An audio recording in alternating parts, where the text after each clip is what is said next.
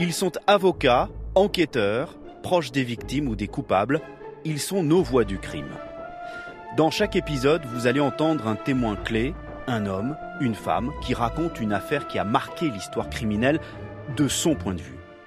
Je suis Jérôme Florin, je suis journaliste à RTL, et je me suis intéressé pour cet épisode à l'un des plus étranges criminels français. Pierrot le Fou, un surnom presque sympathique pour désigner un homme condamné pour une série d'agressions sexuelles et de vols avec violence, mais aussi et surtout de trois meurtres particulièrement sordides. Jeanne-Marie Kegelin, 10 ans, Julie Charche, 14 ans, et Edwige Vallée, 38 ans.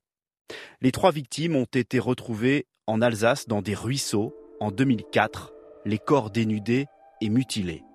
L'émotion à l'époque est immense, la colère aussi. Pierre Baudin venait de sortir de prison grâce à des remises de peine.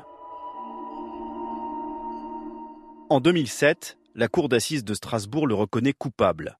Pierre Baudin est le premier détenu à être condamné en France à la perpétuité dite réelle. En fait, 30 ans incompressibles, c'est la peine la plus lourde du Code pénal français. L'essentiel de sa vie, c'est donc derrière les barreaux, mais aussi en hôpital psychiatrique, que Pierre Baudin l'a passé. Il déroute tous les experts, qui sont des dizaines à l'avoir examiné. Certains disent il est fou, sa place n'est pas en prison. On le voit même manger ses propres excréments. Pour d'autres, il joue au fou. Alors qui est Pierre Baudin Pour le comprendre, nous avons fait appel justement à l'un de ces nombreux experts à l'avoir examiné. Pierre Lamotte, médecin-chef du service médico-psychologique régional de Lyon, expert agréé par la Cour de cassation, et la voix du crime de cet épisode. Il a rencontré Pierre Baudin dans la perspective de son procès en 2007. Racontez-nous, Pierre Lamotte, votre première rencontre avec lui. Quelle impression vous fait-il? Alors, on le voit évidemment dans une attitude qui va être la même avec les deux experts, puisqu'on va être deux, le docteur Bocal et moi-même. Il nous accueille chaleureusement, il participe pleinement à l'expertise, euh, il est affable. De temps en temps, quand même, on sent poindre de l'agacement et une certaine sténicité. On se rend compte que ça peut être un type dur quand euh, euh, il est contrarié et qu'on ne veut pas marcher dans un système démontrant sa son innocence et démontrant qu'il est un peu victime complot. C'est le ton général qu'on va adopter. C'est euh, on lui fait une histoire euh, depuis toujours, tout le monde autour, il a toujours réponse à tout euh, en ce qui concerne les faits il y a une espèce de présentation standard vis-à-vis des experts. Euh, bon, je vous accueille avec bienveillance parce que vous faites votre métier, vous faites partie de la justice et il ne vous appartient pas de contester l'histoire, mais euh, tout ce qu'on vous a raconté, c'est faux et moi je vais vous dire la vérité. Et surtout, ce qui est intéressant, c'est de voir comment lui va euh, faire une espèce de délire d'innocence, en quelque sorte. Et il tient beaucoup à ce moment-là à ne pas être l'ennemi public numéro un. Hein, et il, à chaque fois, il minimise et il banalise. Mais euh, c'est extraordinaire la façon dont il récupère les choses. C'est je suis accusé d'avoir violé cette femme, mais pas du tout. Euh, elle était en train de faire l'amour avec son compagnon quand j'ai volé la voiture. Elle était consentante, etc. Il y a toujours un petit détail comme ça qu'il ramène pour faire de lui un humain en quelque sorte, quelqu'un qui n'est pas un monstre. Bon, mais vous, enfin, vous vous rendez compte de tout ce qui pèse sur vous. Rien que ce qui a déjà été démontré, ce que vous avez déjà purgé comme peine, les actes pour lesquels vous avez été poursuivi, et maintenant ceux dont on vous accuse, ça devrait déjà vous faire quelque chose d'impressionnant et d'extraordinaire. Non mais pas du tout, je suis un homme ordinaire, pas du tout, je suis quelqu'un de, de gentil, je suis quelqu'un qui est victime parce que, bien sûr, etc. Alors, on en arrive à dire il n'a aucun doute sur son identité, il n'a pas de trouble du contact avec la réalité, il n'y a pas de mode de fonctionnement psychotique avéré et constant. Hein. et donc, qu'est-ce que ça cache tout ça? Cette espèce de personnage qu'on appelle en faux self, c'est-à-dire un personnage euh, complètement inventé pour la présentation aux autres. Pour dire plus concrètement, il est bien dans une image qu'il contrôle et de pas laisser l'autre en face à euh, se faire l'idée qu'il veut sur lui. C'est pas une défense sténique. Sténique, ça veut dire en force. C'est pas une défense de, euh, dure, méfiante. Au contraire, il apparaît comme euh, disposé à, à s'expliquer sur tout. Alors, bon, c'est évident qu'il faut pas trop trop gratter quand même, parce qu'il y a toujours une explication rationnelle, et quand on tire le fil et qu'on va jusqu'au bout de la raison, on découvre que là, on arrive à l'impasse. Alors, quand on argumente comme ça, non pas vous mentez, mais pourquoi, pourquoi, pourquoi, là effectivement on bute sur les limites, euh, ça finit par euh, un geste d'énervement et euh, on change de sujet. Hein, on découvre qu'on bloque. On a beaucoup fait de son personnage quelqu'un de dangereux parce que justement à la fois imprévisible, Pierrot le Fou, et en même temps ayant démontré par l'intensité des cavales, les gestes multiples, etc., son aisance, sa capacité à, fuir, à, être une autonomie, enfin à faire des gestes très agressifs, qu'il pouvait être extrêmement dangereux. Mais le, le voir comme ça, sur euh, un, ou deux entretiens où euh, il est euh, hein, encore une fois aimable dans son fauteuil avec sa table et son dossier, on, a du mal à identifier les éléments qui vont permettre de parler d'une dangerosité psychiatrique ou d'une dangerosité criminologique si on se réfère pas à la biographie. Pierre Baudin a toujours un peu trompé son monde, paraissant fou quand il fallait échapper à la prison, pas fou quand il s'agissait de convaincre de son innocence. En 1989, un expert l'envoie en hôpital psychiatrique après une série de braquages. Pendant deux ans, Pierre Baudin ne va pas prononcer un mot, il va végéter dans un fauteuil roulant. Pourtant, un jour, il profite d'une fenêtre ouverte et retrouve subitement l'usage de ses jambes pour s'enfuir et commettre dans la foulée des braquages, des vols et des viols de façon très méthodique. Alors que penser? A-t-il vraiment simulé au point de manger ses propres excréments entre nous, c'est un indice de simulation, à part un malade extraordinairement régressé et complètement dément, puis on voit euh, qu'il y a d'autres éléments qui mangent. Hein. Il va peut-être manger la mousse de son matelas ou des choses comme ça, ou ne rien manger du tout parce qu'il n'a pas faim. Non, c'est pas de la folie. Je pense que en 50 ans de psychiatrie, je n'ai jamais vu un schizophrène qui mange sa merde parce que euh, il était fou. Il mange sa merde parce qu'il veut signifier quelque chose, qu'il est arrivé à un stade 2, ou pour mystifier, pour, il mange sa merde pour quelque chose.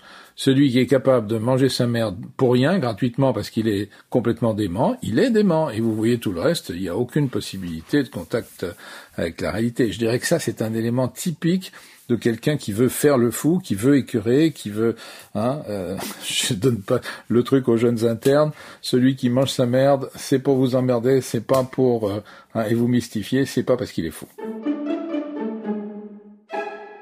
Alors, il y a une réponse qui est celle que faisait le grand neurologue Babinski, hein, qui disait on ne simule pas l'hystérie, on simule parce qu'on est hystérique. Alors vous dites comment? Voilà encore un diagnostic de plus, après qu'on l'ait traité de schizophrène, de tas de choses, de pervers, de psychopathe, on va dire qu'il est hystérique.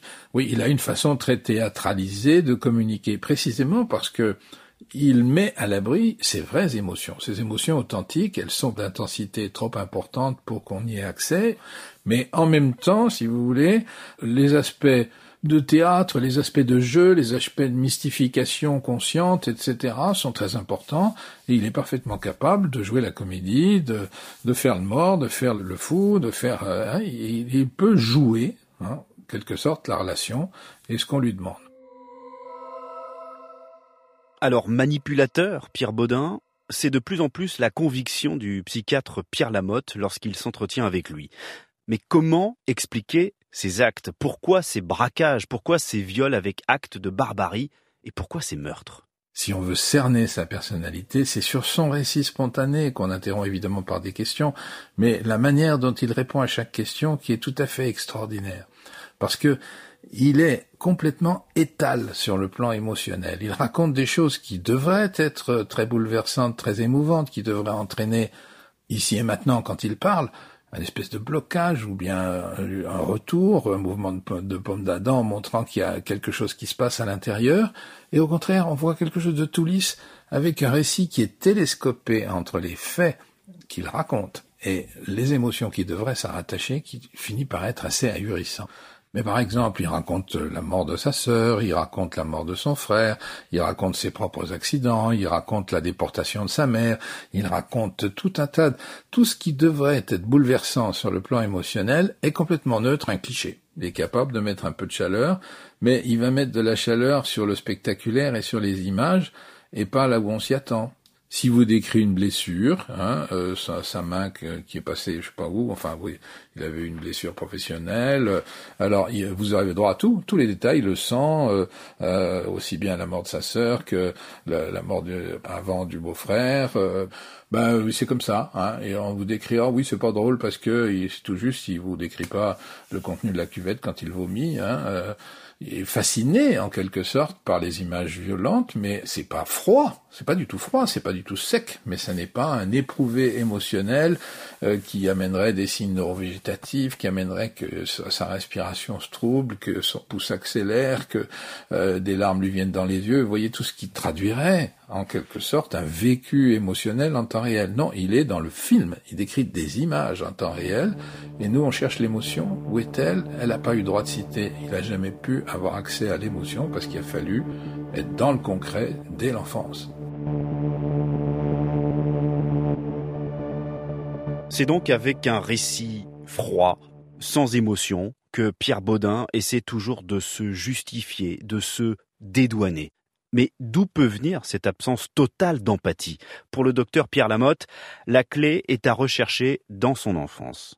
Il n'y a jamais eu, et il le dit lui-même, dans la rare critique qui va se permettre à l'égard de son père, c'est il ne nous a jamais laissé avoir un loisir, il ne nous a jamais laissé avoir une enfance, et si on a toujours bien mangé dans la maison, eh ben, il n'y avait pas le temps pour les câlins.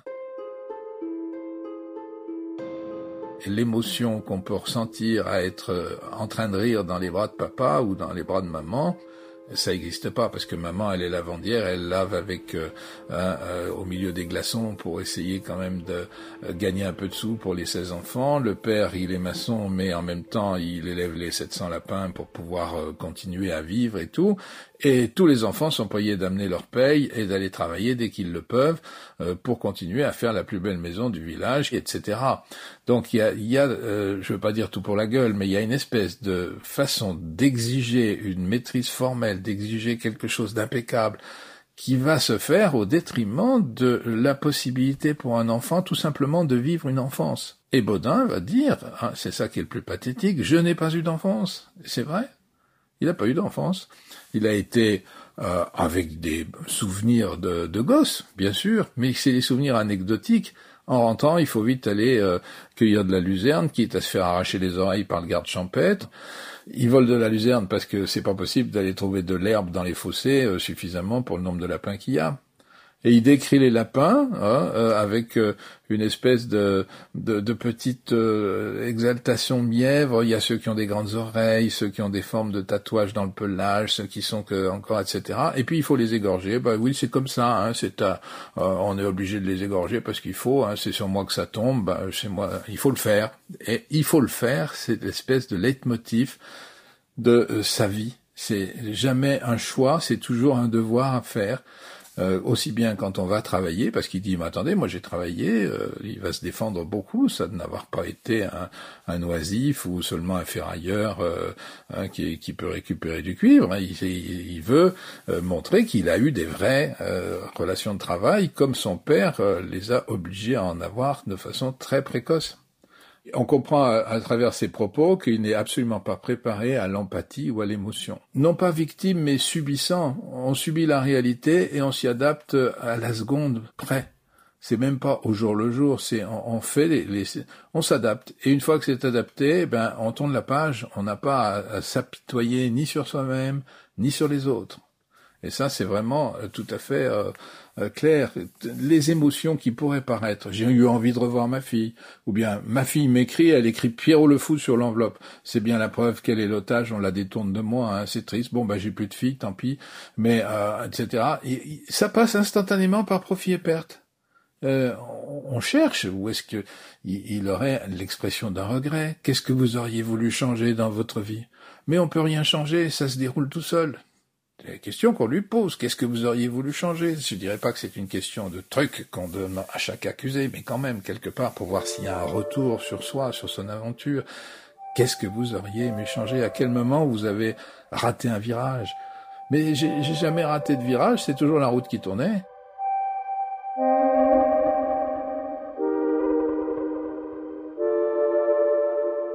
Le procès de Pierre Baudin s'ouvre en 2007.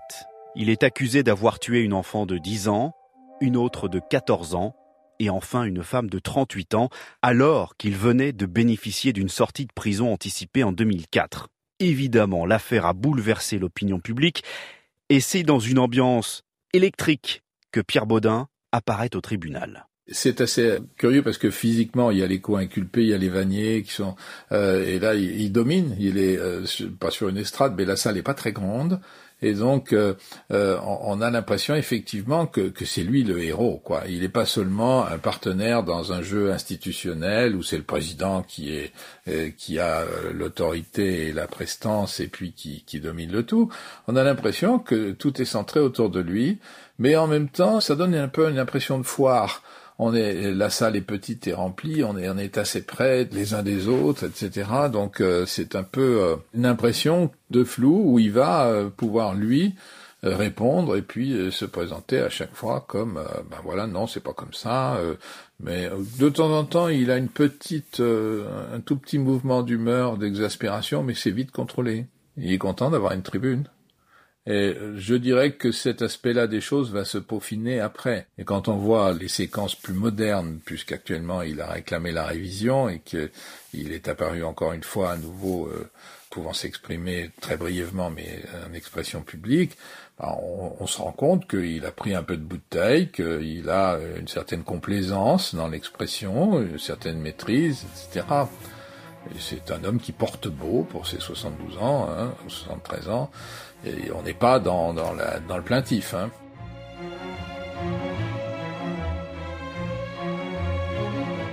Il exprime des regrets de principe évidents, non pas euh, sur euh, les victimes en elles-mêmes, mais sur le fait de s'en prendre à des enfants. Et il se défend, je n'ai jamais été un délinquant sexuel, l'inceste dans notre famille c'est vraiment défendu, impensable, mais ce sont des défenses, des déclarations de principe.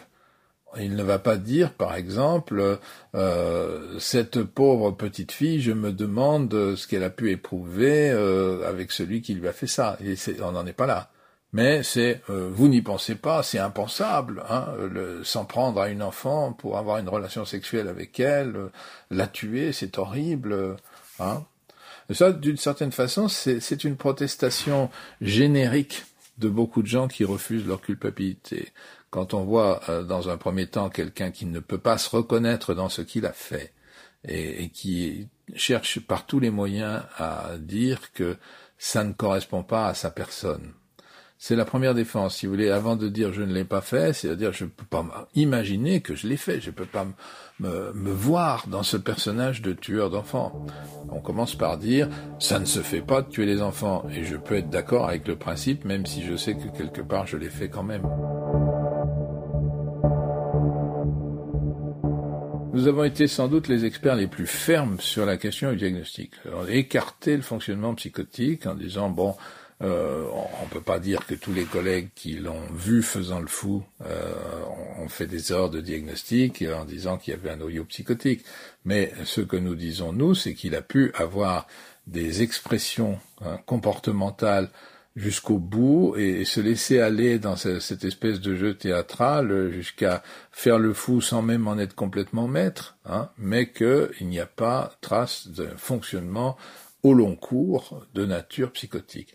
Mais, mais, encore une fois, c'est un personnage clivé. Lorsque vous avez l'enfance qu'il a eue, c'est-à-dire pas d'enfance du tout, du matin au soir, on se lève, on travaille, on fait ci, on fait ça, on fait Il y a que des choses à faire et que des devoirs à suivre, euh, que euh, à se soumettre au plus fort. C'est la loi du plus fort, toujours.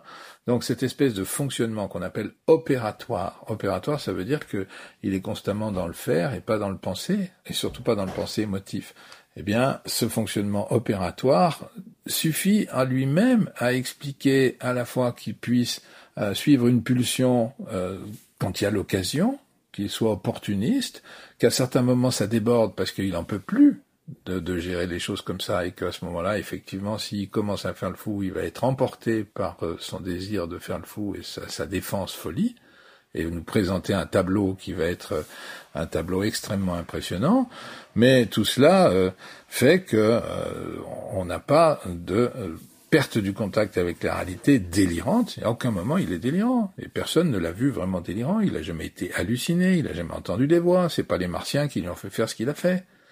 Il n'y a pas d'explication psychotique à son comportement.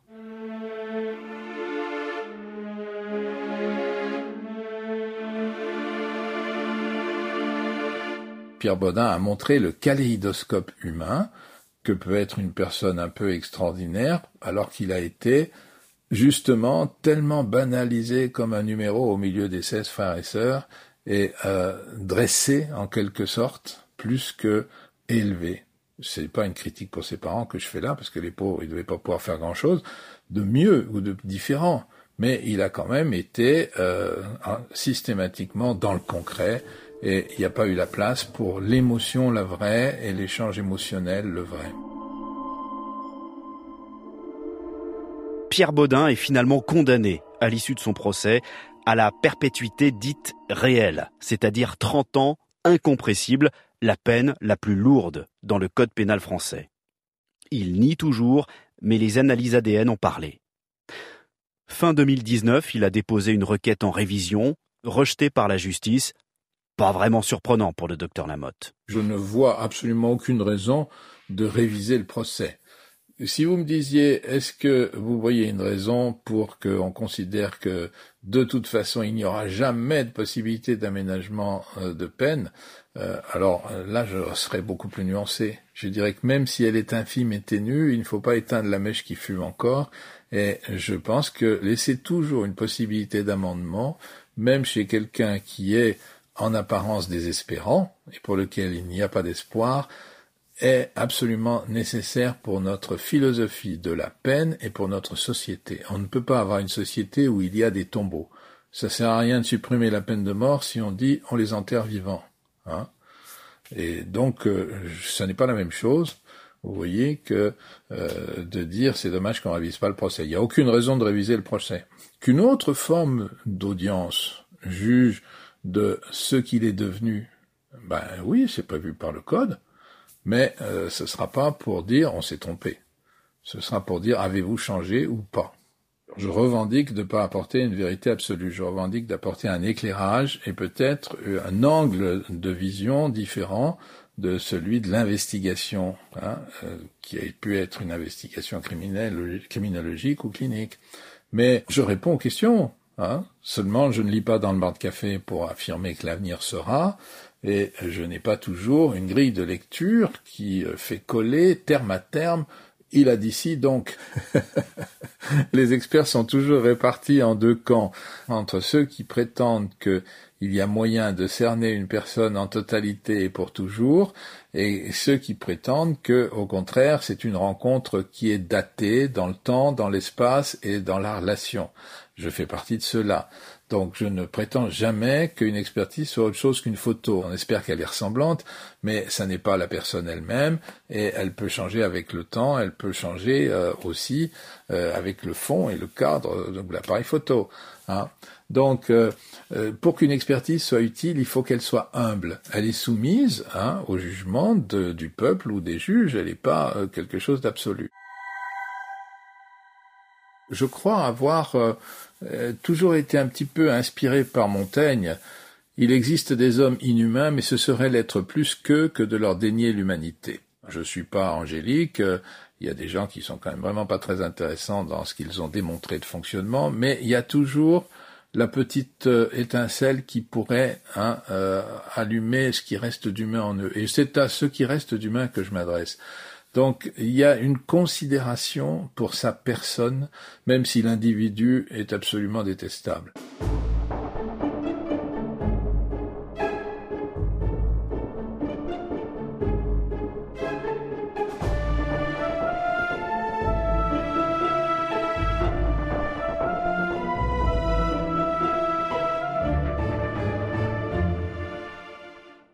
D'écouter le sixième épisode de la deuxième saison des Voix du crime, consacré à Pierre Baudin ou Pierrot le Fou, avec le témoignage de l'expert psychiatre Pierre Lamotte.